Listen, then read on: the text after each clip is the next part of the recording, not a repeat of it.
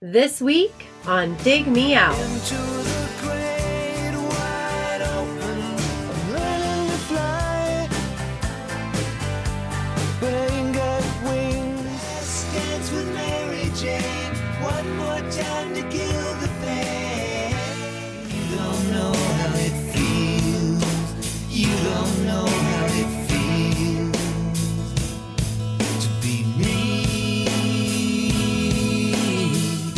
With your hosts, Jason Zia and Tim Minichi. Jay, this week it is our last episode of the 2016 season, season six, Jay, and we are wrapping it up with one of our in the 90s episodes. You excited? I love these. Yeah, these are Yeah. fun. Previously, we've done these on our first one, Van Halen, was around this time last year that we, we broke out the concept of revisiting a, an artist who had a huge career in the 80s and then taking a look at how they evolved in the 90s, how the shifting musical landscape, the rise of grunge and alternative music and indie bands landing on the charts changed the musical landscape for Van Halen. It was pretty dramatic. We also talked about Metallica earlier this year. Mm-hmm. And so we had a lot of artists to choose from, but the one that I wanted to get to is Tom Petty because I think in terms of artists who have remained vital without succumbing to a shift in their sound based on the times, um, there's hardly anybody else that compares to Tom Petty, and I'm I'm really interested to dive into his career and and talk about what he put out in the 90s. In the previous two cases, we were talking about you know whether the 90s kind of sunk those bands and or or altered them in ways that they could not recover from. And I think in terms of Petty, the the question is, did he equal or even possibly exceed what he did in the previous decade because of the success that he had? So Mm. I'm curious to get into this, and to do so, we brought along a guest, an author and a songwriter who has a number of books to his credit. Uh, songwriters on songwriting, and then the more recently released more songwriters on songwriting, and also the book Conversations with Tom Petty, Paul Zollo. Paul, welcome to the show.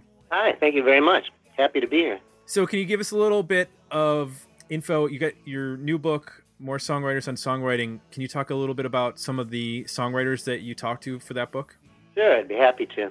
Uh, it's a sequel to my first book, which actually came out 25 years ago, called Songwriters on Songwriting, as you mentioned. And in that book, I had a lot of great people that I know you guys love, including uh, Tom Petty and Bob Dylan.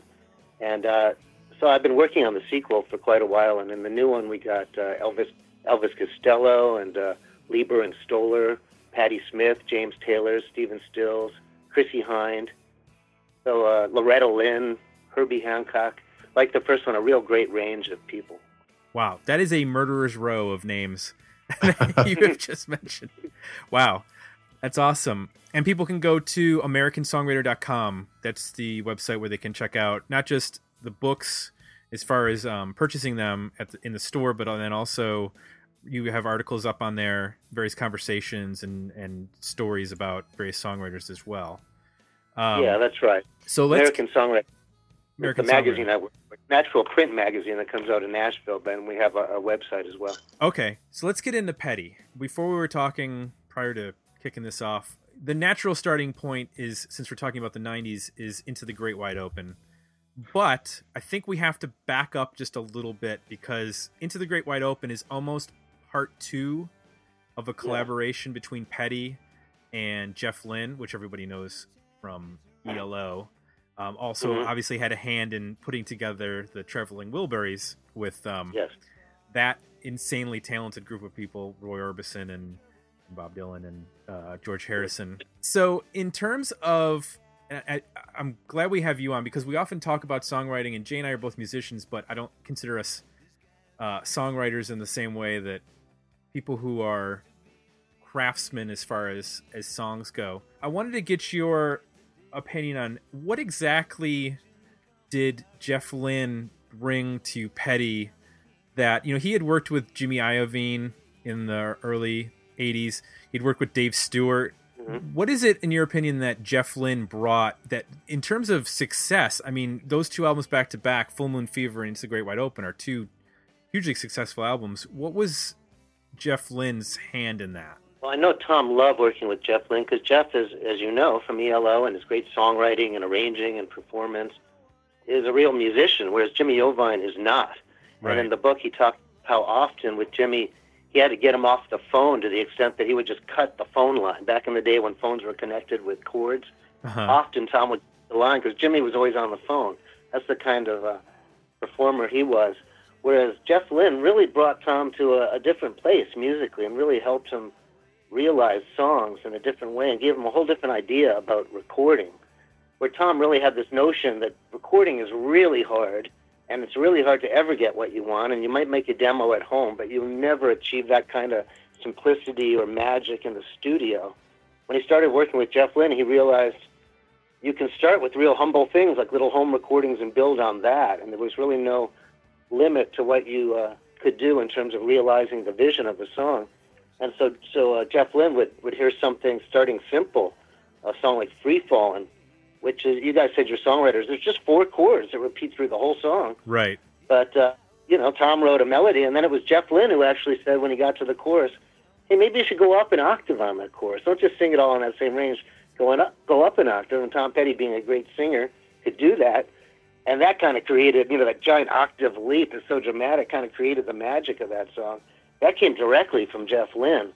So he was not only producing, he was right there with the, the, the birth of the songs. And, uh, you know, before they even started to arrange it, you know, building the solid architecture of the song so it would be a, a strong record.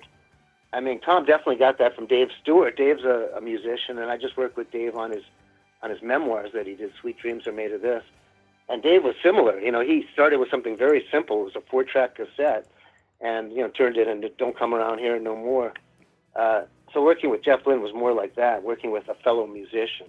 It felt like in revisiting the catalog that "Don't Come Around Here No More" is like the kind of the catalyst for Petty sort of relaxing a little bit. You know, a lot of the early albums are songs built around a, a driving rhythm, and and they're very um, energetic. And it seemed like with that song, it it pushed him towards bringing his voice down a little bit in terms of the way he was Mhm. delivering it, and also kind of allowing him to be more expressive with like not the I don't know if the vocals his his lyrics sort of became a little bit more adventurous, I guess. Yeah, yeah, more playful almost. Yeah, Yeah. I agree. I think that that started with Dave Stewart, like you said, because Dave's whole philosophy of the thing is let's just have fun making a record, and if it's no good, no one ever has to hear it.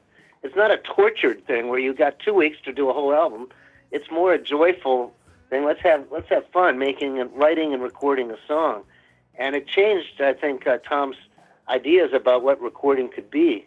That it could be a more joyful thing, and he definitely uh, achieved that with Jeff Lynne and that added to the joy in the music. So when you hear those songs uh, in Full Moon Fever, a lot of those have a real joyful sound to them. But the other dynamic of it, of course, is that Tom had a, an amazing band. I mean, he still does, the Heartbreakers, all Right. just remarkable musicians, and they were a unit. So when Dave Stewart came and started making this without them, they didn't like that, you know, and uh, righteously, they understood that they might might be supplanted, and Tom, like so many other great songwriters, might leave his band forever. So they were resistant to that, and Dave very wisely figured, "Look, let's get them in on the track. So it started with the drum machine, as I know you know, and by the end, he had the Heartbreakers on the track, and it goes into double time. But that was also the start of Tom being able to tell the band, "Look, I'm an artist. I'm I'm going to stay with you guys, and I'm devoted to the Heartbreakers, but I have to I have to follow the muse and, and write songs in different ways." So I, I think that was also his first uh, his first step away from the band and understanding he could do this without you know his his hometown gang. that really sets up the the decade for, for him in terms of you know he's ending the 80s really asserting himself as a as a solo musician and Yeah. but then still having that connection to the band and sort of the rest of the uh, the decade becomes kind of a back and forth right between it, it, it's sort of his solo work but then bringing the band in and it becoming band material and the sort of the different producers and sort of back and forth between being a band and being a solo artist and but definitely he leaves the 80s you know pretty much established that he can do this himself if he if he so if he's so pleased Yeah, yeah, I totally agree. And he would bring his great songs to the solo work or to the band work. There was a, never a sense that one of them was uh, superior to the other, nor Mhm. was there ever a sense that he was going to leave the Heartbreakers forever. Though I know they they certainly worried about that. I mean, he left Stan Lynch forever, of course, but Right. He's, he, with the rest of the Heartbreakers. And I think in terms of reading the books on Petty, that's probably one of the more interesting aspects of this is that while he's having all this, you know, crazy success, Mike Campbell and, and Stan Lynch are writing songs for Don Henley and they're producing other people. They're they're all having success on their own and and Ben is having success playing on people's records. So it wasn't like the Heartbreakers weren't were just standing around waiting for Full Moon Fever to sort of run its course and then they could do a Heartbreakers record again. Like they were all busy. Yeah. And, six, and I think it was uh, the year that um, one year with the Grammys where it was the Traveling Wilburys had the album Full Moon, uh, Full Moon Fever was up for best album. Don Henley's Building the Perfect Beast was up, which Campbell and, and Lynch had been involved with, and then they all Yeah. lost to Bonnie Raitt, which they all sort of negated each other. And uh, Yeah. I, I, that's when I, I guess I kind of found it strange then when in reading about in the Great Wide Open how there was it seemed like especially in this on the Stan Lynch end of things there was a lot of tension between the the Heartbreakers and Jeff Lynne because he had just you know been successful with Petty on that solo record that and I understand that there, you know in reading about Lynch and him constantly sort of being at odds with Petty and then Petty and then sort of getting into it with Mike Campbell as well that even though they were having all that success he seemed to be the one that was constantly just not on board with whoever was producing and it, I guess that had to do with the fact from reading that while he was a great live drummer it seemed like he struggled in the studio to sort of produce what either Petty or the producer were were trying to get to. Is that is am I on on course with that? Yeah, absolutely. Okay. And as we know from rock history, it's pretty common that people who are in a rock band for a long time will really get on each other's nerves to the extent that they just can't work together. Even the Beatles, who were all all you need is love and give peace a chance, they couldn't stand each other. You know, and so that's more common. So it's, it's really more it's uncommon that Tom still gets along so beautifully with the you know Benmont Tench and Mike Campbell and and they're beautiful people and have known each other for a long time. But he and Stan Lynch just got on each other's nerves, and uh, between me and him, he he rarely uh, had problems with Stan's playing. He thought he was a solid player and uh, a pro, and he knew his fans loved him, but he just couldn't get along. And he said he he just didn't want to have to go, you know, every year having to fight. And I said, so did you fight about music? And he goes, no, we fought about everything. We fight about what we're having for lunch. It was always a fight. So uh, uh, Tom's someone who wants harmony. He's a very peaceful guy. Uh, very, very soft-spoken. He doesn't want discord in his life. So I, I think that was really, really hard for him to, to, to do that, to replace Stan Lynch. And, he, and to this day, there's a lot of Heartbreakers fans who are still upset about it. But I think he had to do it to maintain his sanity, as opposed to so many people just walk away from their whole band. He had to do that. and the sense I got watching the uh, Peter Bogdanovich uh, documentary "Runnin' Down a Dream was that uh, Stan Lynch is a. I mean, he went on to be a producer and songwriter himself, and it sort of gets to a point when you work together for for that long where you're almost. I don't know. Uh, it's kind of an insult for people like to have to compromise constantly. Uh, you just Mhm. you, you just want to get out of that and express yourself, and you could just tell that like he was just looking for reasons to to piss to, to piss the rest of the band off and basically get himself fired. Um, that's the way they kind of portrayed it in the movie, at least, and sort of Yeah. made sense. I think he went on and did his own thing and seems perfectly happy with it. And I think there's a quote in there that he he uh, something along the lines of he, you know, he he ran that thing as as long as he could in terms of made the most out of it uh, Mhm. that he possibly could make out of it, and so it makes sense. I think he also didn't like the direction the band was headed in in terms of you know, playing a lot more, um, you know, quieter stuff. You know, I think as the decade goes on, I mean, Tom Petty, I, I feel becomes very much an Americana artist um, by the t- by the time that the '90s are wrapping up, as opposed to you know a rock and roll uh, artist as he was in, more so in the 80s. So, which I think is great, except that yeah, I mean, if you're a drummer who wants to play rock music, that's maybe not you know what you want to be doing. So, Yeah. I think I think it all ultimately worked out for the for the best for everybody. The Heartbreakers are not a band like the Beatles, where there's many writers or many leaders, really, and uh, Mhm. or other. It's Tom Petty and the Heartbreakers. It's him, and they're they're really a backup band. I mean, he wrote the songs, or he co-wrote a lot, uh, and so you know, certainly Lynch's ego had to be uh, subjugated all, all the way to Tom Petty. But at the Mhm. same time, Petty could have been a solo artist, as he told me uh, in, in our book. When he first came to LA, they immediately offered him a solo deal, and let's get great musicians. We don't need those Florida guys. And he said no. That's the kind of guy he was. He was, you know, devoted to these guys, and insisted he have them. And he's also smart because they also happen to be great musicians. You know, each one of them, remarkable musicians. So he, it was for the best of the band. But uh, he always was about you know including the band and and, uh, and making it democratic and, and creating a situation where everyone was pretty happy. And uh, you know clearly Benmont and, and Mike Campbell did w- really well. The story of Howie Epstein was probably the, the saddest story of all in the book. Yeah, and I, and I want to get into that a little bit because I, I think the thing that I found shocking in reading the two books in comparison and then Jay watching the documentary is that, and I, I don't know if anything was left out or, or what have you, but in reading the book and him talking about, and Petty in your book talking about Howie and the struggles he had with drugs and how he was sort of disintegrating before their eyes, especially in the 90s, where he was showing up two hours late to practices and barely making it to gigs and getting arrested and all this stuff was happening. And, and there was there's a line where you were you were asking him about you know, or maybe he even brought it up. He said you know everybody kind of had their own thing, but they worked it out. And he doesn't really get into specifics, but then like years later, it came out that he had actually struggled pretty badly with um, addiction after him after his divorce, and he moved out to the chicken shack, and he had, I think it was, I'm guessing this was after the She's the One, and while they were, I'm guessing in the time between She's the One in '96 and then when they started recording Echo in '99, because it seemed to affect his relationship with Rick Rubin as well. And I'm curious if if his issues came up at all um, when you were talking with him. They did, and it's interesting you said if there's anything left out, because there were a couple times while writing the book that uh, we would do. When when Tom and I wrote it, we'd meet almost every Saturday at, at his one of his two homes in Malibu, and talk for a couple hours.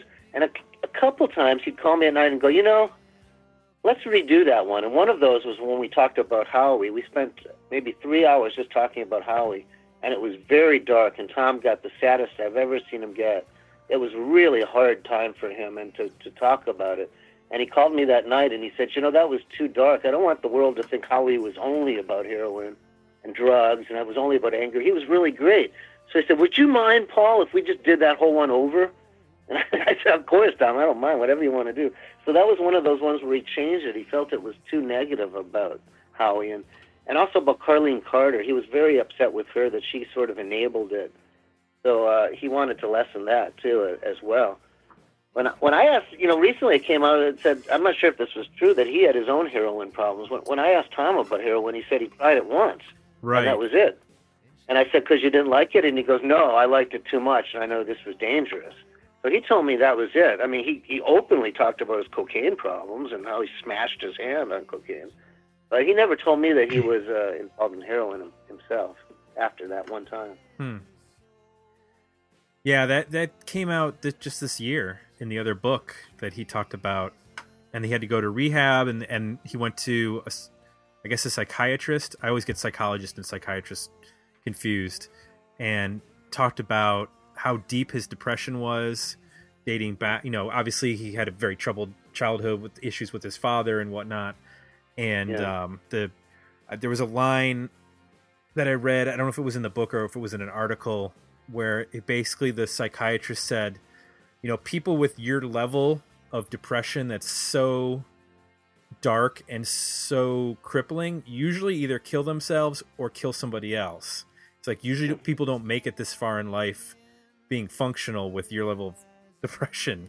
And I was like floored by reading by that because you know, not only had he made it, but I mean, he had made it and been successful and somehow been able to manage that and then also deal with, you know, a- very fractured personal life in terms of um, his divorce and then obviously there's the struggles within the band that he was dealing with. Um, it was pretty shocking. I, I I can't even comprehend how you can write songs when you're dealing with that level of depression, other than to use the songs as a way to to get out of the depression. Um, right. Or pain to get you out of the depression. To go to, go to drugs, you know, to escape it, Right. which is pretty. You know, Uh, you know there was one time uh, in the '90s before we did this book that I did meet up with him. We were doing something for United Airlines, and he seemed so dark and so not there. It was so unusual. It was like he was a different person. That I've reflected on that because uh, he just seemed really uh, gone, but in a real sad way. But when I did this book with him, he was with Kim, and her son was young then, and their dog moved in, and they had such a sweet romance and such a loving person, and he was so in love with her. He just seemed so happy the whole time. So it was a very happy time when when I was this- working with. him. Would this have been prior to Echo? No, this was Um, after Echo. Yeah, it was Yeah. after Well, the- Echo. The, the heroin problem? Oh, the heroin problem occurred post divorce, which is mid '90s, and then prior to Echo, and like during Echo, because he was Okay. he had worked with Rick Rubin on both the Wildflowers album and then a lot of the stuff for She's the One were outtakes. I think he wrote Walls uh, as a new song for that, but a, a lot of those were outtakes and they worked on that together like really quickly. And then you know he toured and stuff after that. But echo started and rick rubin was on board to start echo. And then i th- i believe he didn't finish like he kind of was checking out because tom was going through a lot of issues with the the divorce and what have you and then the drugs obviously that have come to light when I revisited Echo, I, I, I, thought there were a couple lines and, and maybe even a couple songs where you could reinterpret it that maybe that's what he's talking about. Like, there's a couple songs or uh, where it could be about like he's implying there's another woman, but there's a, there's like a sadness to it that you're like, well, maybe he's actually talking about the other woman is heroin. you know, there's like a depth to it now that you know you kind of know possibly what was going on and, and maybe the deeper meaning or alternate meaning to some of the lyrics on that record I hadn't read it that way but that's possible i think there's one line where he says something like the poison is a liquid and and he starts talking about this dark relationship and anyway it's worth revisiting with that context now oh it was yeah a hard. I, I know doing Echo was a hard time. I mean, Howie, as he said, was dismantling during that, and the the photo session for that cover, Howie didn't even show up. it's right. I believe it's Scott Scott Thurston, if I if I remember correctly, has his back to the camera as if he's Howie, but Howie wasn't even in the photo. And Tom said that's so symbolic of what was going on that Howie wasn't even in the picture anymore, but we wanted him to be there. And they gave Howie many chances. They kept saying, you know, we don't want to kick you out of the, you know, out of the band, but you got to straighten up. You just kept messing up. But he loved Howie. He said he loved Howie not only because he was a great bass player, but because he was a great harmony singer. And he said, you know, in the in the Heartbreakers, you got to sing your harmony part right every time. That's part of being Yeah. in the band. And Howie was a great singer. He, he stole him from Del Shannon. Yeah, and I think that's one of the things that possibly gets overlooked with Petty. I mean, obviously, people, you know, he's a great songwriter. He writes these great singles. There are a number of albums that are, you know, Dam- from Damn the Torpedoes to Full Moon Fever that are just rock solid all the way through. But I think the Heartbreakers often get lost, and and what you're mentioning with Howie singing the the backing vocals, Mike Campbell does. I'm guessing does he do some backing vocals or is that all I sing. okay? Not as much as the other guys, but they all they all sing to some extent. Yeah. That to me Stan- was one of the things that Stan- stood, stood out. Great hype. I was gonna say in terms of the '90s, like there weren't Mhm. any bands, hardly any bands that were doing anything with harmonies, whether they were a rock band or an alternative band. I mean, that was such a unique, you know, uh, '70s sort of approach to singing that just got Yeah. completely lost in that decade. That's right, and it's always been such an important element of his music because, of course, he came up just loving Beatles and the Byrds, you know, and great rock and roll and folky chords, but with great vocal harmonies and really solid harmonies. I mean, not Keith Richards types harmony, which are great too, but I mean, really strongly, beautifully, you know, tuneful harmonies always. It, it's always been a, an important part of his music, and you know, when you see them live too, they're there. You know, there's never a sense of man that sounded better on the record. Uh, the Heartbreaks live always had the vocals so bright and perfect. Uh, big part of the sound. And uh, Stan Stan sang a lot too. So it's you know they've had members Yeah. leave and, and and move and pass on that uh, provided significant uh, significantly to that sound, but still maintained by I think by adding Scott in the band now, kind of filling those gaps in, which is pretty remarkable. But yeah, I think that's a, a part of the band that's greatly overlooked, and I I was really surprised like revisiting this whole um, the whole decade, this four the set of four records. There's a lot of really cool, uh, like you guys said, harmonies, but they're even the way they're mixed. You know, I think the way that Rick Rubin appre- approaches harmonies, Mhm. um, the way he mixes them in the record is is really. Um, they're very separated. You know, they'll be pushed hard left and right, so you can really make the voices out. It really makes it uh, uh, really stand out. I think in some of the Jeff Lynne production, they can get sort of the character of the individuals can get a little lost in the production, but with the uh, the Rick Rubin stuff, you can really hear those those individual voices. It's really really pretty beautiful. Yeah, that's right. Tom even told me he started with Rick Rubin using almost no reverb or echo at all on the voices. Have the voice Mhm. really clear, not in a wash of reverb, and that really brings out the actual voices. And when you have voices that are that good and singing in perfect harmony, it sounds great. You don't have to add a bunch of stuff to it. Absolutely. Now it's interesting that Tom had made let's see one, two, three, four, four what like seven albums with the Heartbreakers between seventy six and eighty seven. Then made his first solo record in eighty nine. Goes back to the Heartbreakers in ninety one, and then immediately goes back and makes another solo record. Um, almost as if he was like, I, I need to go back off and do this again on my own, sort of thing. After uh, apparently what were some difficult times. Although to even though there there might have been some tension between the band and and Jeff Lynne, Petty still uses those guys on his solo records. He just expands the palette to bring in some Yeah. some other folks, uh, which is Right. unusual for a solo uh, artist. You know, when you think of solo people going solo from their main bands, a lot of times they completely, you know, like Keith Richards and Mick Jagger, they they go get completely different players for their Yeah. for their albums. Absolutely. Like Sting doesn't bring in Andy Summers for his solo album. But, Right. but Tom definitely. I mean, I think everyone knows there's not a better keyboard player in in the in the industry than Benmont Tench. It doesn't get better. And same thing with Mike Campbell. You can't really get a better guitarist. I mean, there's Right. some maybe at that level, but they're really two of the greatest musicians there are. So uh, it makes sense. I mean, Tom to this day has always been so in awe of Benmont Tench's musicianship.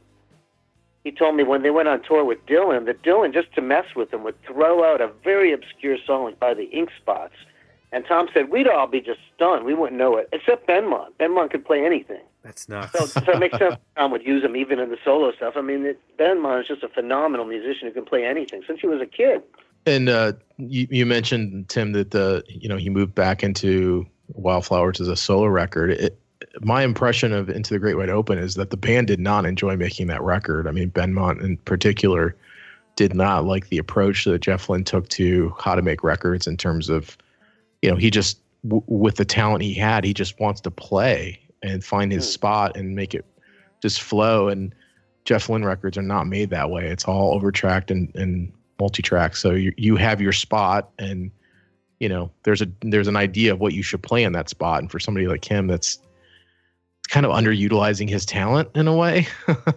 so uh, I very much got the Paul. Maybe you can add some more color to this, but I very much got the impression that they did not like making that record at all. You know, I, I, I'm not sure that. I only interviewed Tom about it, so I didn't really get into that. But I mean, to this day, Tom. I mean, recently when when Jeff Lynne got a star on the Hollywood Walk of Fame, Tom came and spoke, and he said he considers Jeff Lynne the world's greatest producer. He doesn't consider him one of the best. He thinks he's the greatest. Wow. But Tom was just thrilled with those albums, and I know there were some songs on those that people never got to know, but he was really proud of some of those songs, like Two Gunslingers, which is a great song.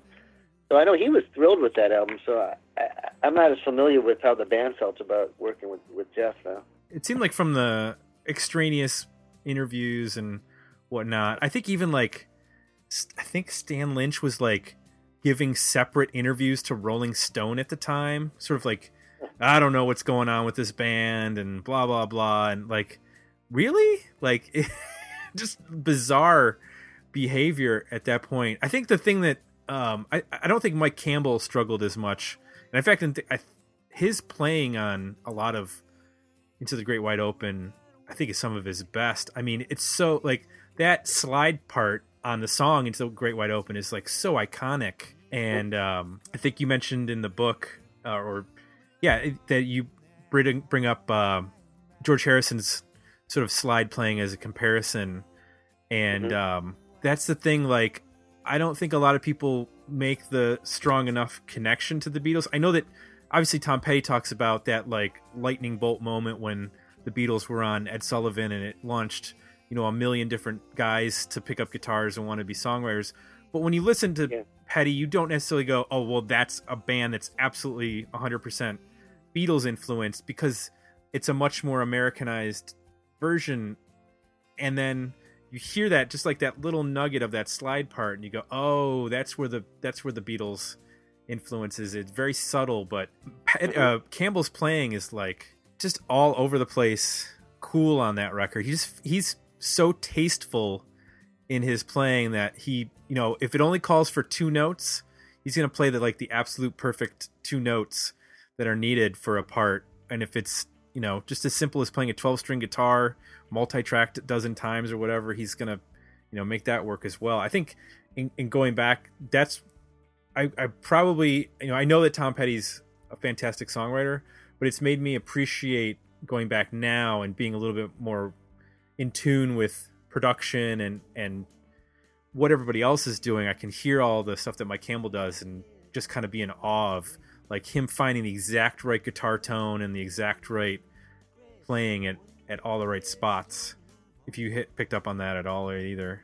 I mean, Tom Well- was had nothing but awe for for the talent of Mike Campbell. I mean, not only a phenomenal lead uh, slide guitarist, like you said, in the George Harrison really haunting slide guitar fills for the records, but also a really bluesy slide guitarist who could just jam. I mean, George Harrison when he played those solos, he'd work them out and do them many takes to get them perfect. Mike isn't quite that way. He just plays them like that. And when you see him live, he plays like that. Just a, a phenomenal guitarist, but could really play in any style. I mean, he could do uh, fast Chet Atkins kind of country stuff, and he could do you know folky stuff. He can do anything. I mean, he's a, a real guitar hero, but also a really you know wonderful composer. You know, a lot of those songs that they would write together, those I mean, all the songs they would write together would just start with Mike. You know, coming up with music and giving Tom. It used to be cassette tapes, but Tom might would take maybe one out of twelve, and Mike Campbell was just overflowing with stuff. Like you mentioned, the Boys of Summer, which uh, Henley did. You know, Tom passed on it. He first gave it to Tom, and then Henley made a pretty great song out of it. Right. But uh, but uh, Mike would just write wonderful stuff, and, and so much of it. You know, Tom said if I had you know many more years, I could maybe write more songs with Mike, but I can only do so many. So it's it's uh, you know a phenomenal guitarist. But I mean, George Harrison wasn't providing Lennon and McCartney with music the way Mike Campbell's just giving him amazing music to, to write songs together.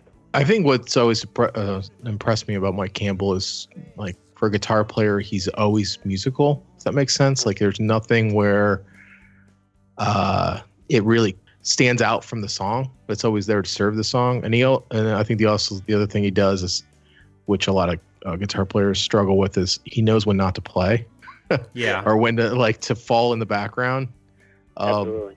and, and that is so so important. I, I think everybody does in the band, honestly, and that's what makes them so great. Is you know they Yeah, can they- step forward and play with anybody, but uh, they also know when it's time to like pull back and let the song come through. And uh, I think he does that Yeah. as well as any guitar player. I agree. I mean, he's a very tasteful guitarist. He doesn't overplay. He doesn't use too much uh, distortion or something where it's painful to hear his guitar. His guitar is always just so inviting and great to Mhm. hear. And yet, pyrotechnic. I mean, he's just an amazing fluid player. But uh, yeah, it just it doesn't get much better than having uh, a Mike Campbell. He can really, really do anything on guitar. So this is a band that bro- I mean they broke in Europe before they broke in America, right? Did they continue in the '90s to to pay attention to uh, to to the UK as much as they as they did in the '80s? I, I don't know that part of the story. Do you happen to to have any Well, I- information on that? At the beginning, they were very. It was it was like the Beatles, where they put out different releases for the UK and America, and they were very excited about their success in the UK. Because Tom, like so many people of his generation, it was all about the UK and the music that came out of there. But as time went on, it started to become one thing, and there were there were no more separate releases. But uh, you know, his his fame was international. It went far beyond the UK. It was all over. It's all over the world. And also, you know, people don't realize that unlike a lot of rock stars, he even like Dylan or Neil Young, he has so many hits he's written. Those guys have each written a lot of hits, but Tom Petty's written really more hits than pretty much anyone else. When you go to his concerts, he could play almost three hours and still not do all the hits. Yeah. And that that's really unusual that he's created so many hits. He's still, I think, in the shadow of some other writers like like Dylan, but really as a hit maker, he's far beyond almost all of them. Yeah, I uh, it, it's pretty astounding. I, I have his the box set that came out, uh, I think in the late '90s. It, it's just it's incredible. I mean, you, every song is, if it's not a hit, it's at least um, familiar. Like it was played enough that you know it. And I found myself, I, I actually kind of got disconnected from his uh, from these '90s releases. Uh, and when I went back and listened, prepping for the show, I, I was astounded by how many of these songs that I knew so well. Like I, I guess I just started to think of them as just part of his catalog and almost lost well did. I lost what what era and what records they were from. I just knew them, which was Yeah. kind of know what you- interesting. There are different periods, but there are there's not really a weak period. He didn't put out several albums in a row where it didn't seem like uh, he was inspired, even though he went through dark parts of his life. So uh, I, I totally agree with you. It's strong material all the way through. And unlike a lot of people, I mean, it's much more common, as, as I'm sure you guys know well, to peak in your 20s in rock and roll. Most rock and roll people, they they do their great work in their 20s. Leonard Cohen said it's a lot like being a matador. You know, it takes a lot of energy, and past your 20s, a lot of people don't have it. But Tom Petty, you know, with Full Moon Fever and then the beginning of the 90s, really reinvented himself and connected with, as we're saying, a new kind of playful like approach to songwriting that, that just reinvigorated his songwriting. So he seems to have had almost uh, more than one career when you when you go back over all the decades that he that he's put out records. I think part of that is also it cannot be overlooked because we're talking about the 80s and 90s is that he was willing to have a a visual approach that was not just him playing the songs in a concert or you know him lip syncing to the song.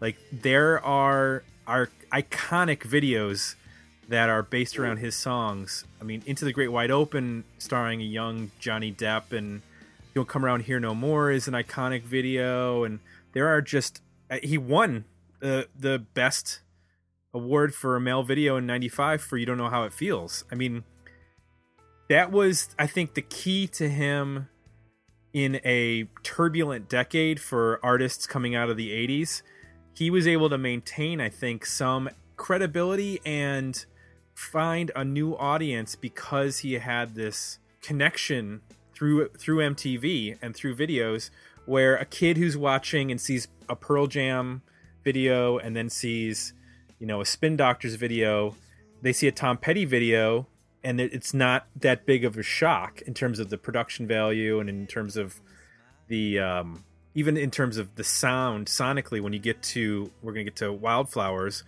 But you know a song like you don't know how it feels coming out in 94 that's just after the sort of the crest of grunge with uh, nirvana and pearl jam and soundgarden and alice in chains and those bands of like 91 92 94 you start to see things like open up a little bit and you get some some other artists that don't you know have drop d tuning and aren't you know singing about angry and and disaffected by things and it it seemed like it hit like just at the right time for that record to come out. And I went back to that record and like Jay, just completely shocked at how many songs I knew for not buying the record at the time when it came out. I was, you know, knee deep in alternative music at the time and I didn't have the money as a college student to buy everything that I wanted, so I, I didn't buy Wildflowers when it came out. Yet when I went back and listened to it now, I'm shocked at like I, that I know more than half the record way better, especially for a 15 song record. Um, Yeah. than I was expecting. You know, through reading in the book and, and interviews and stuff, it seemed like his collaboration with Rick Rubin was extremely fruitful in that they were originally planning on doing, uh, they wanted to do like a double record, a two CD record, which was not unheard of at the time. I mean, there were a couple bands that got away with it. Even at 15 songs, this, I, I think, I feel like that's a little bit you know maybe overboard in terms of the CD era definitely um, drove some artists to indulge a little bit more. I'm still a fan of 10 songs for an album or maybe 12 songs max. Um, Right. And then just either putting them out as B sides or, or save them for a later a compilation or something like that. Since we're talking about Wildflowers and Rick Rubin, what is it that Rick Rubin brought to the the songwriting of Tom Petty. Jay mentioned about the separation in the in the production side, but in terms of the songwriting side, what was it that Rick Rubin had to offer? Rick was really working with Tom as a songwriter without the band. It was just the two of them getting together, and Tom was in. He was writing a lot for Wildflowers, as you said. It was almost a double album. He was really connecting with the muse and, and writing a lot. And Rick was very involved. And the thing that Tom loved is connected to what I said earlier about the old tech, uh, the old method when you'd make a demo, you make a you know demonstration of the song, and then you'd go and make the official record of it, and have a hard time capturing that magic that you had you know, when you were doing it just for fun. Rick Rubin showed him like anything you record at home, we can use. So if you make a little demo, we don't have to start over. We can build on that, and that gave Tom a license to kind of relax and experiment, and uh, it, it changed his whole idea about songwriting. I mean, that came from from Jeff Lynne too. That the uh, the process could be fun. Rick Rubin was a lot less, uh, you know, uh, complex the way he approached songwriting. It was a more pure, rootsy approach, but it was still really based on the song. And uh, you know, I wanted to mention earlier too. We are talking about the music videos. I mean, that was just perfect timing for Tom to come along at music videos, and just like songwriting and record making, he embraced it as an artist. This is another aspect of this art that that I can express myself in and can bring people to the to the music. There's so many of those songs that were music videos. Not one of those failed. They all became hit singles, and it showed me that he could have taken, I think, any song on his album. If he would have made a, a video and given it that kind of attention, it would have become a hit single. And there's so many that are they, they weren't singles just because they weren't released as singles. But a song like Insider that he did with Stevie Nicks or uh, Two Gunslingers, they're as great as as great as songs.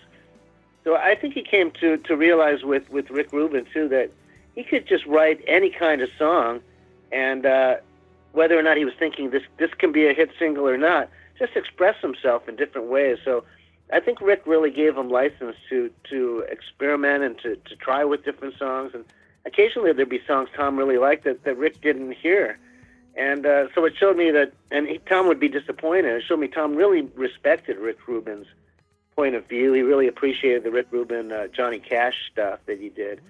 Uh, so I think he really, as opposed to Jimmy o- Iovine, really respected Rick Rubin and followed his his advice generally about songs and, and how to make records out of them. And the uh, Heartbreakers end up being the band on the America 2 Johnny Cash record, right? What what is the sequencing of that? What's the I'm trying to remember what the timeline was. Was that Oh, done yeah, between? Not sure exactly, but I, I think you're right. I mean, I don't think they, they played on the whole album, but they played on most of it. Is that correct? Uh yeah, I think it's they play on a lot of it, yeah. But I remember Tom being really impressed with how Rick could take uh, Johnny Cash doing a song like "Hurt" and make it so stark that it didn't require full band drums, you know, guitar solos. That it was about the song, and he started to learn how you could bring out a song in, in simpler ways. Like we were saying, no echo, no reverb on the vocal, making it more pure and organic sounding in a lot of ways. That's what he that's what he was doing on Wildflowers, and I think it sounds like his his most organic album. And the first time I interviewed Tom before we did the book together was uh, was for a magazine article, and it was right after Wildflowers. He was still living in uh, Encino with his first wife, but he was in a really happy place. He was really really proud of all those songs, and as I said to him at the time, it seemed like he was just overflowing with inspiration for Wildflowers. And he said, "Yeah, it felt like that."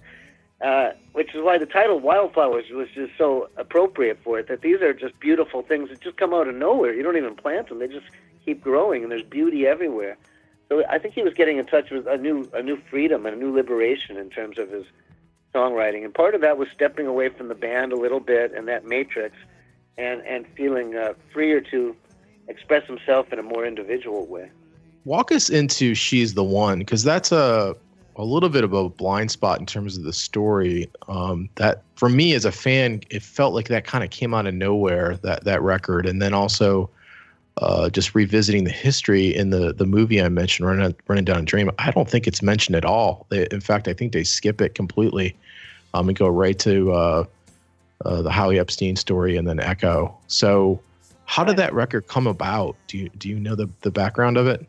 Trying to remember exactly. I remember it came out of out of nowhere, and Tom, I believe, as we were saying, he was living in the chicken shack at the time, Mm. and was not in a good place, and so he had bits and pieces of things. Uh, they have some really good stuff, like a supernatural radio is a song on that, and there's some songs he felt were throwaways like that, which I think is a great song, but. Like a lot of songwriters, sometimes if you don't work on something and uh, maybe it comes easy or you don't think uh, you put much into it, they don't have much regard for it. So Tom didn't seem to have a lot of regard for the album. He liked the song Walls, and he was really proud of, you know, he got Lindsey Buckingham. They did two versions of Walls.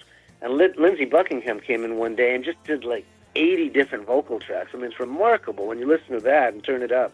All the Lindsey parts on it are just just amazing. I think it's one of Tom's coolest sounding singles. I mean, it was not a hit single, but a, a really cool sounding uh, record.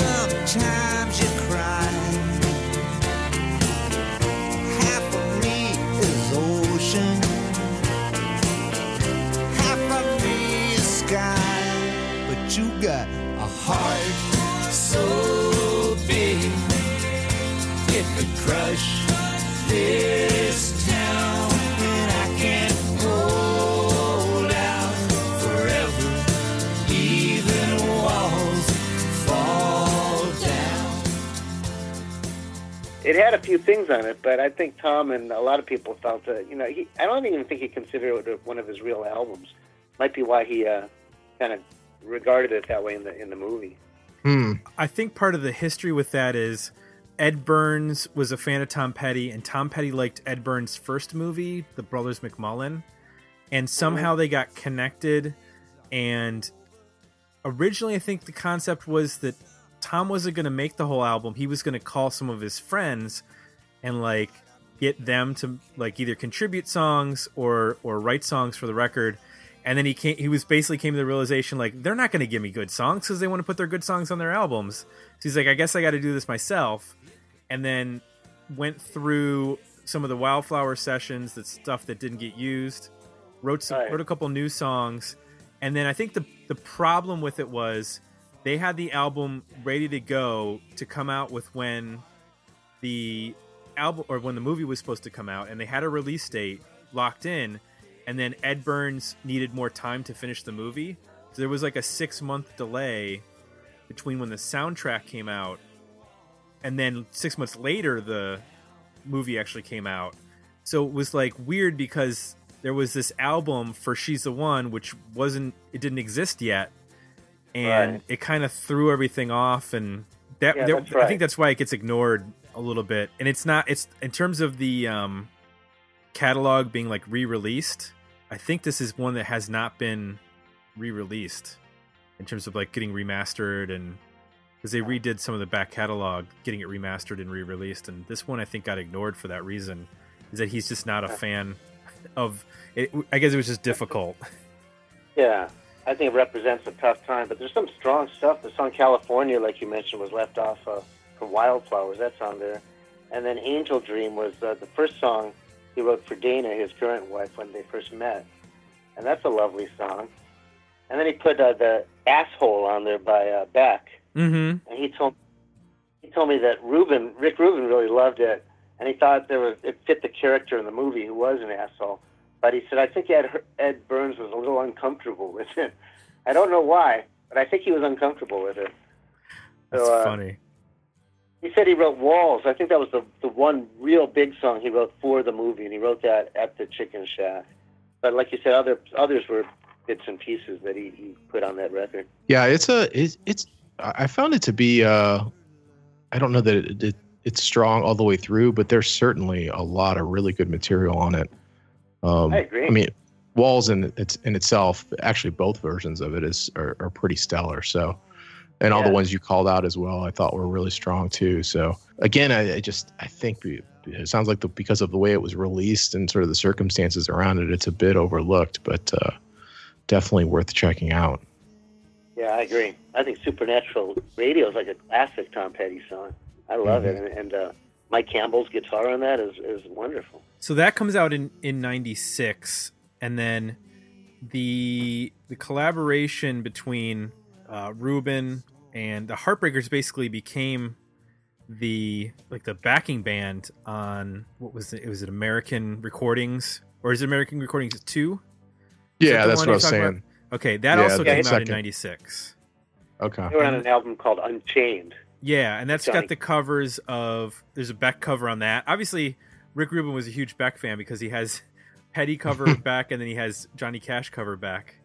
Um, yeah, yeah. But then that's also got the Rusty Cage cover, the Soundgarden cover, and he covers uh, Sound Southern Accents, the uh, the Petty song from the self-titled, or not self-titled, the um, the title track from that album, and the And then, Heartbreakers are Then basically Cat- the backing band. yeah, and Cash then uh, covered uh, I Won't Back Down on American 3, Tom's song I Won't Back Down.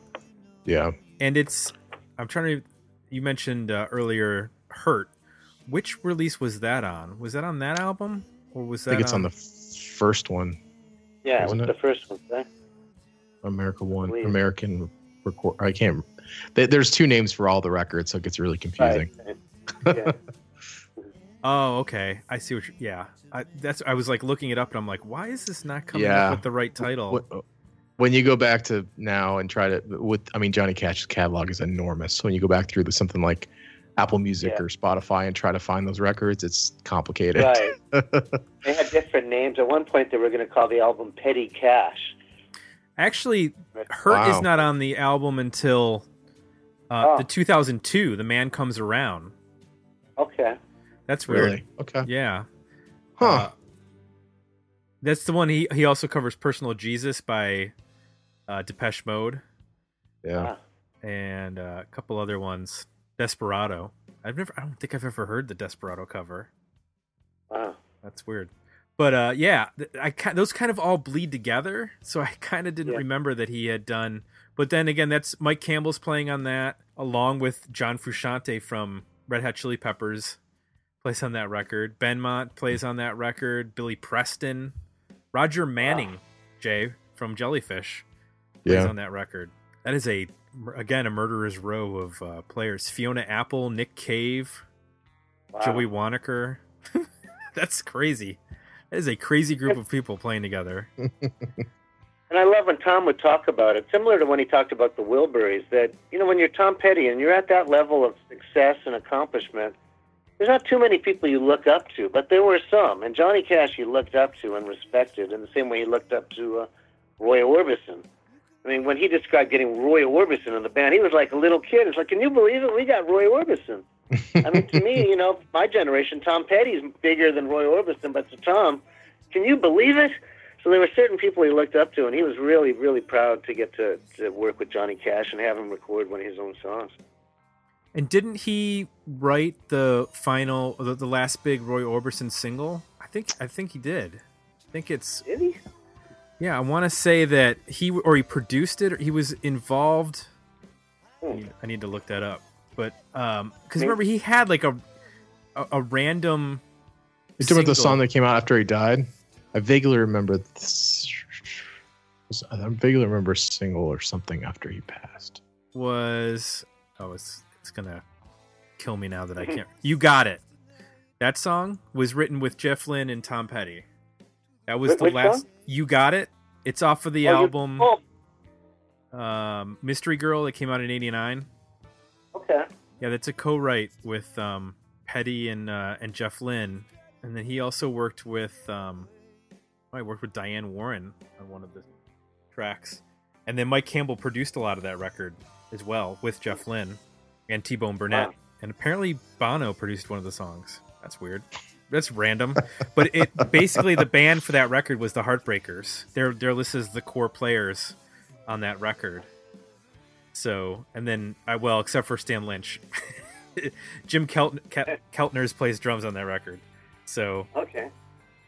uh, but that's just another example of like how busy they were again at the end of the 80s and the beginning of the 90s where they're all they're playing on you know Roy Orbison's record right around the time that you know Full Moon Fever and Mhm.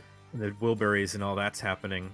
I'm just saying, it says a lot about who Tom is. That that is the thing he loves more than anything is to make music. He said to me many times, you know, other people want to go to St. Bart's or get some yacht, or you know, go scuba diving. I want to. When I'm not making my own records, I want to work on someone else's records, or I want to.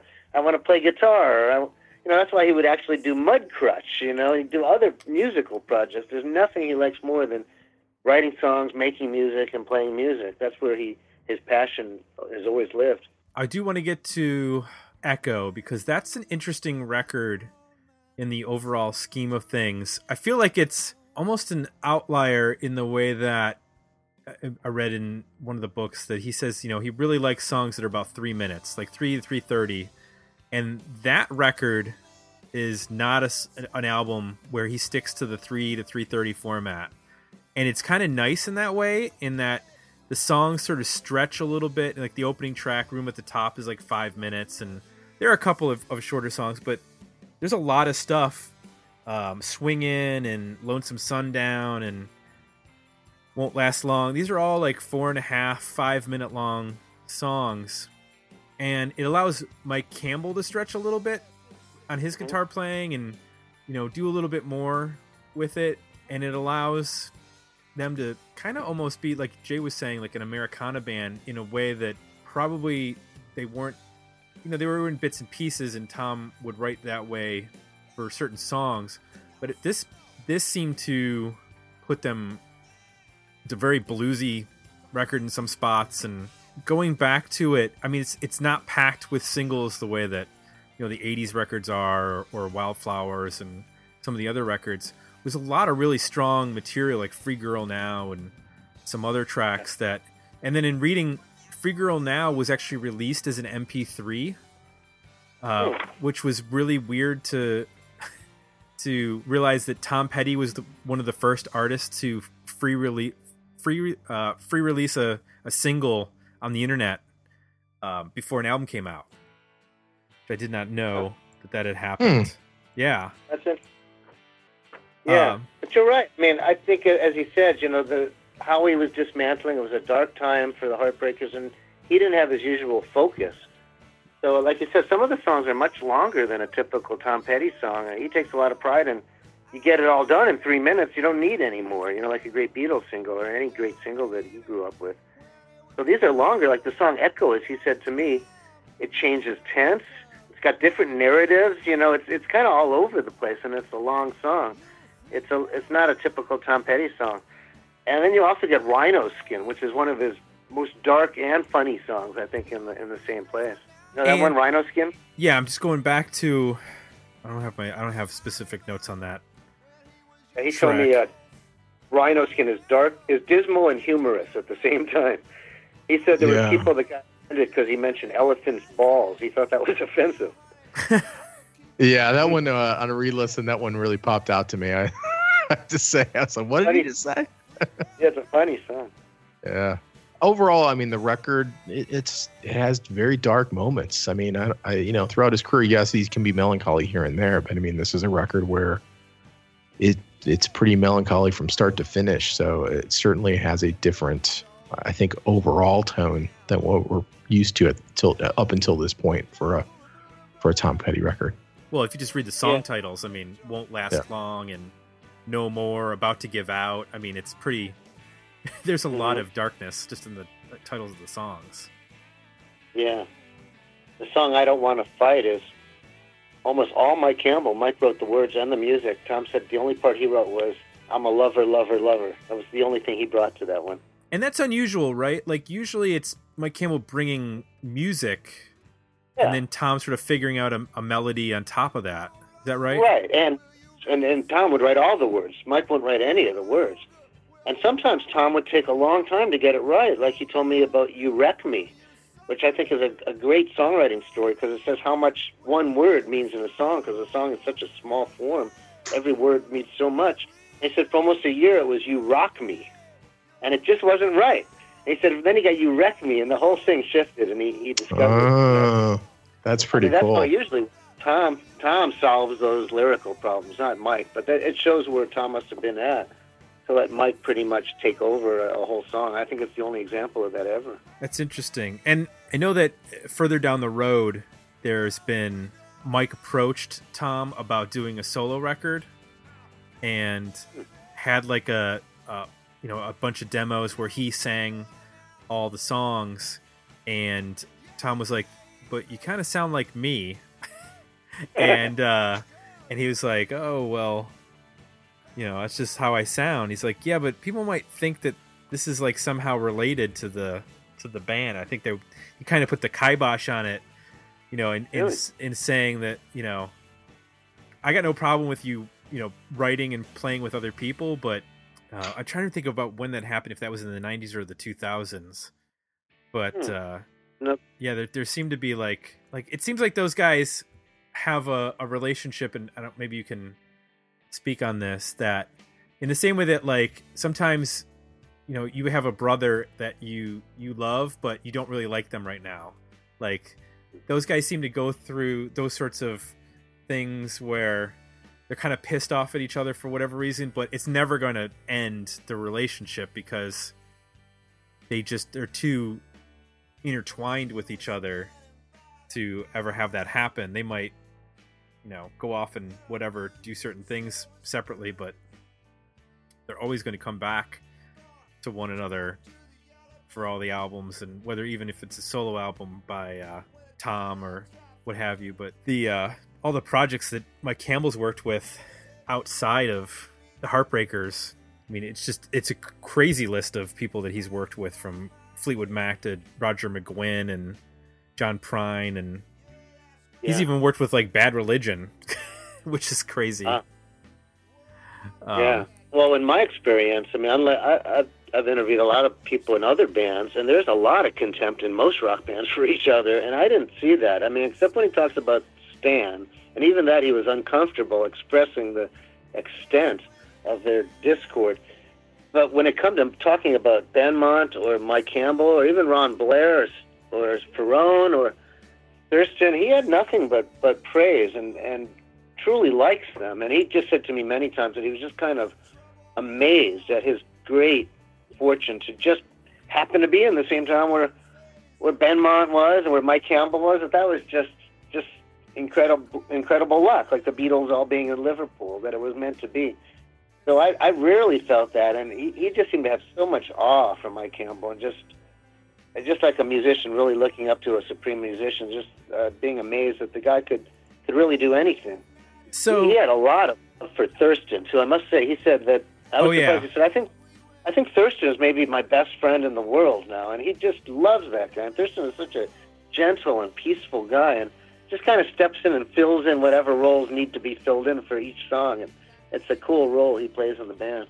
yeah, he's kind of the utility infielder of the band. Yeah. kind of do anything, and Yeah, Swiss Army knife. yeah, the Swiss Army knife. What kind of touring did he do in the 90s? Um, I know like, obviously the Full Moon Fever tour was huge. I'm assuming he toured for in the Great Wide Open. But after that, I, I know I lost track of his touring uh, through the decade. Do you have any high level of that, Tim? Um, I didn't really look into that specifically. I mean, obviously, he did a tour for Into the Great Wide Open that went, I think, like two years. I was thinking Yeah. it was like 91, 92 that they toured for that record. I don't know how much touring he did for Wildflowers. I, I'm pretty sure they did some. And I know, when did they get inducted into the Rock and Roll Hall of Fame? That was like mid 90s, right? Mm, I don't think so. I think it was more more recent than that. Because that was one of the things that, or, or maybe it wasn't, because uh, was had Stan Lynch 2002.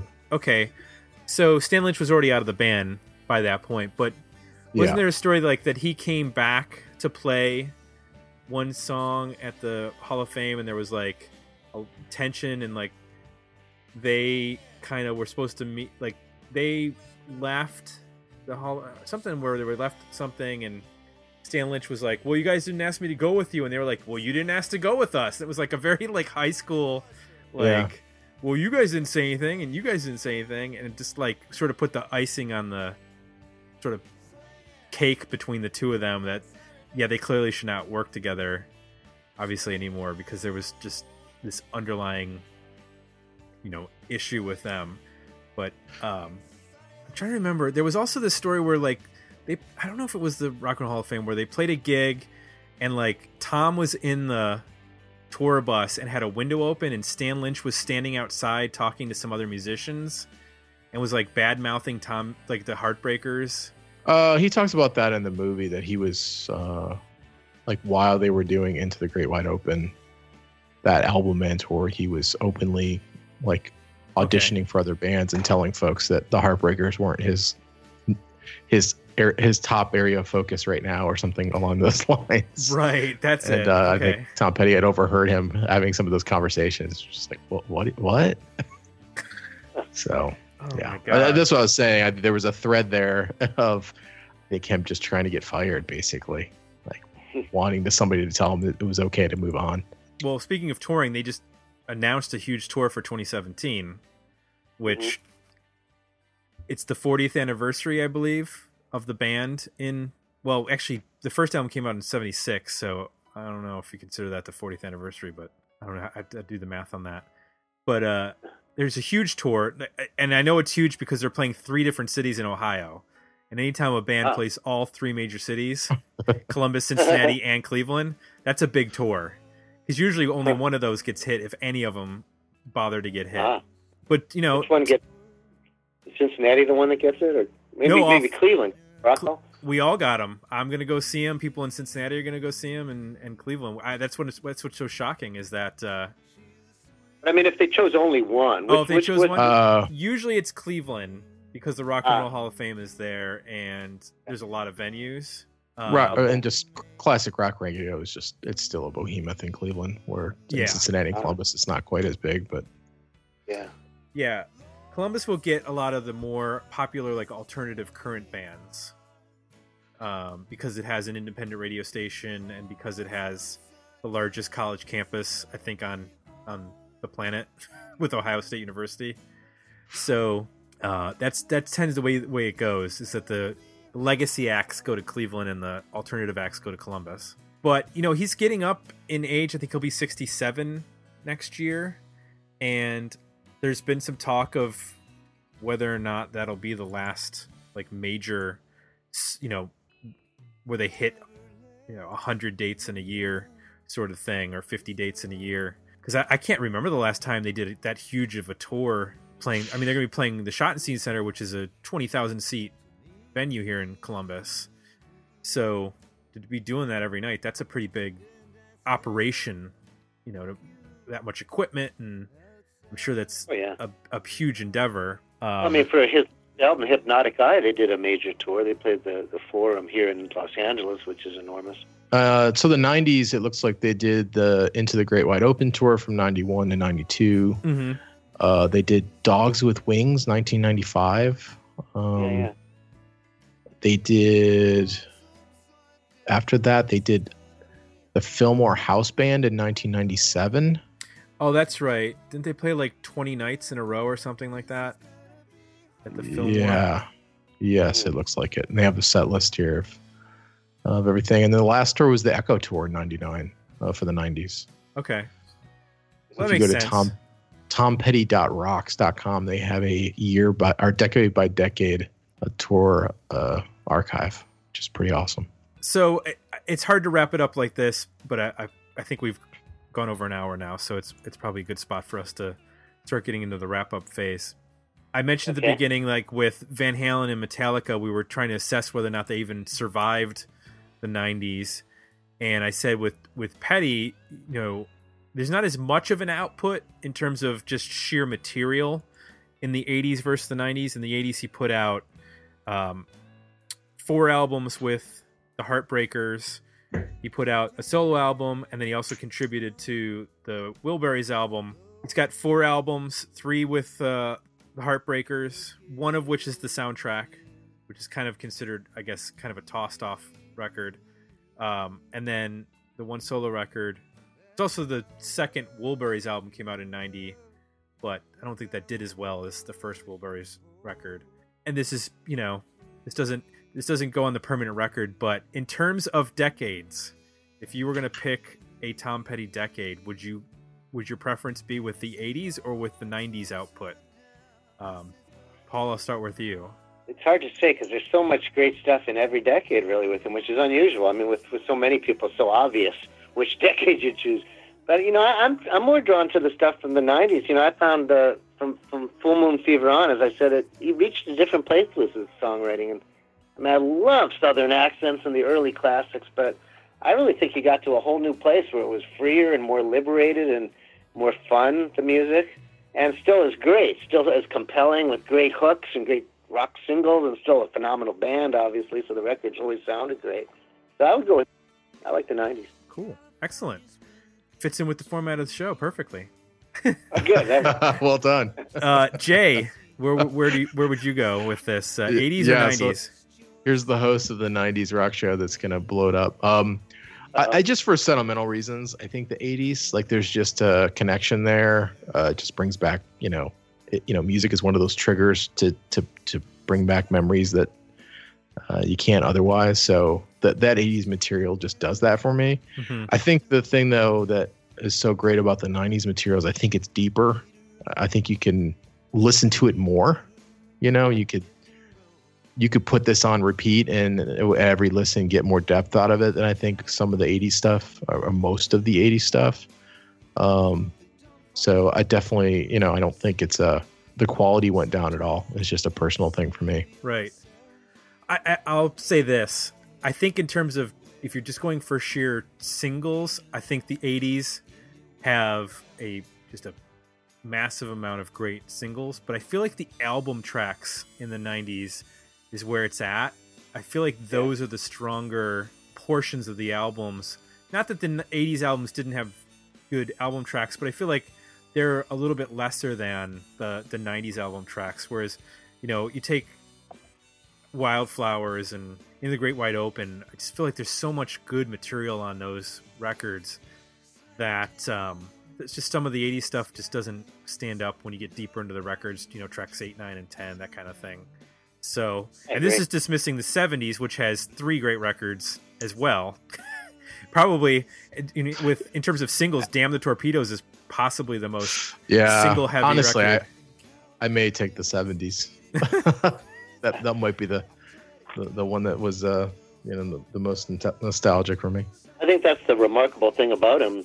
That in every decade he's done really great work, and it's clearly not that way with every band. Some bands are so much about one decade or just a, a short span of years. But I thought even his last album, Hypnotic Eye, the guy seems to me as committed and inspired as ever. Like a song like Fault Lines. I mean, to me that's just ingenious songwriting. Or uh, You Get Me High, which is just a, a great single. So I mean, to me that's a remarkable thing about the guy that he started off great and he just got greater and, and never let go of it. He always did quality work in every decade. And like you've mentioned, he's actually brought back his original band with Mudcrutch, and uh, Yeah. They've made some that. cool records that I don't think anybody was expecting that to happen. I remember when it when it I mean- was like came out, and I was like, "What is this?" Yeah. right. Well, yeah, he brought. They played at the Troubadour here in L.A., which is a small, intimate venue, pretty much, and to see Tom Petty with Mudcrutch, it just shows this guy really loves music. It's very unusual for someone that well, to do that, to bring back their their first band while he's doing solo work, while he's doing the Heartbreakers. It just shows that there's nothing he cares about more, and and he had new songs, you know, to bring to Mudcrutch too. So, uh, you know, it's it's remarkable. It's very unusual. Well, uh, you know, he the the Ron Blair story alone. I mean, he Yeah. when they had to go uh, after Howie passed, they had to find another bass player. They went back to Ron, who hadn't played, what I can tell, hadn't played music in 20 years. Exactly. Um, Ron bought a bikini store on Ventura Boulevard in L.A. Right. And he and he's a phenomenal bass player. I mean, watching some of the footage of the especially the the early band stuff. I mean, he's just incredible. And I, I don't I don't know the full story on him, but uh, it it sounded like he left the band and never played again until Tom Petty called again, and now he's back in the band again. Just Yeah, like it's very un- very unusual. You just walk away from the band, kind of like Bill Wyman did with the Stones. I've had enough. I'm in one of the Yeah. top bands of the world, and I've had enough. I don't want to be on the you know the the circus anymore. Uh, but he was so much a part of the band. And it shows how loyal Tom is too. That he would go back to him, and Ron Blair, after just giving up music completely, could be completely back into it so so fully like he is. yeah, it's Uh, amazing. it shows. I mean, Tom could have picked anyone, but also getting Steve Ferrone, I think, was really interesting because he's a he's really a remarkable drummer and, and a sweet man, and it showed that Tom he needed people in the band that he can he can get along with, and that's that's Ferrone.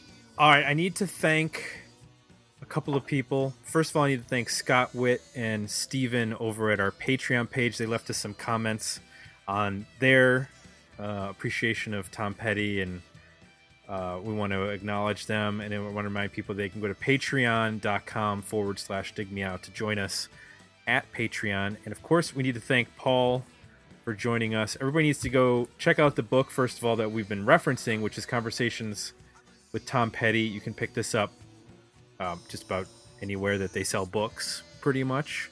Um, I also want to direct people to song americansongwriter.com um, where you can read articles by joining the website and then you can also uh, subscribe to the actual physical magazine i think the most recent I, interview that you had up was a conversation with john legend is that right Yeah, that's right. okay In our next issue, I actually have a cover story on Leonard Cohen. I did an interview with him right at the very end, and also Paul Simon and Bob Weir of the Grateful Dead, all in the next issue.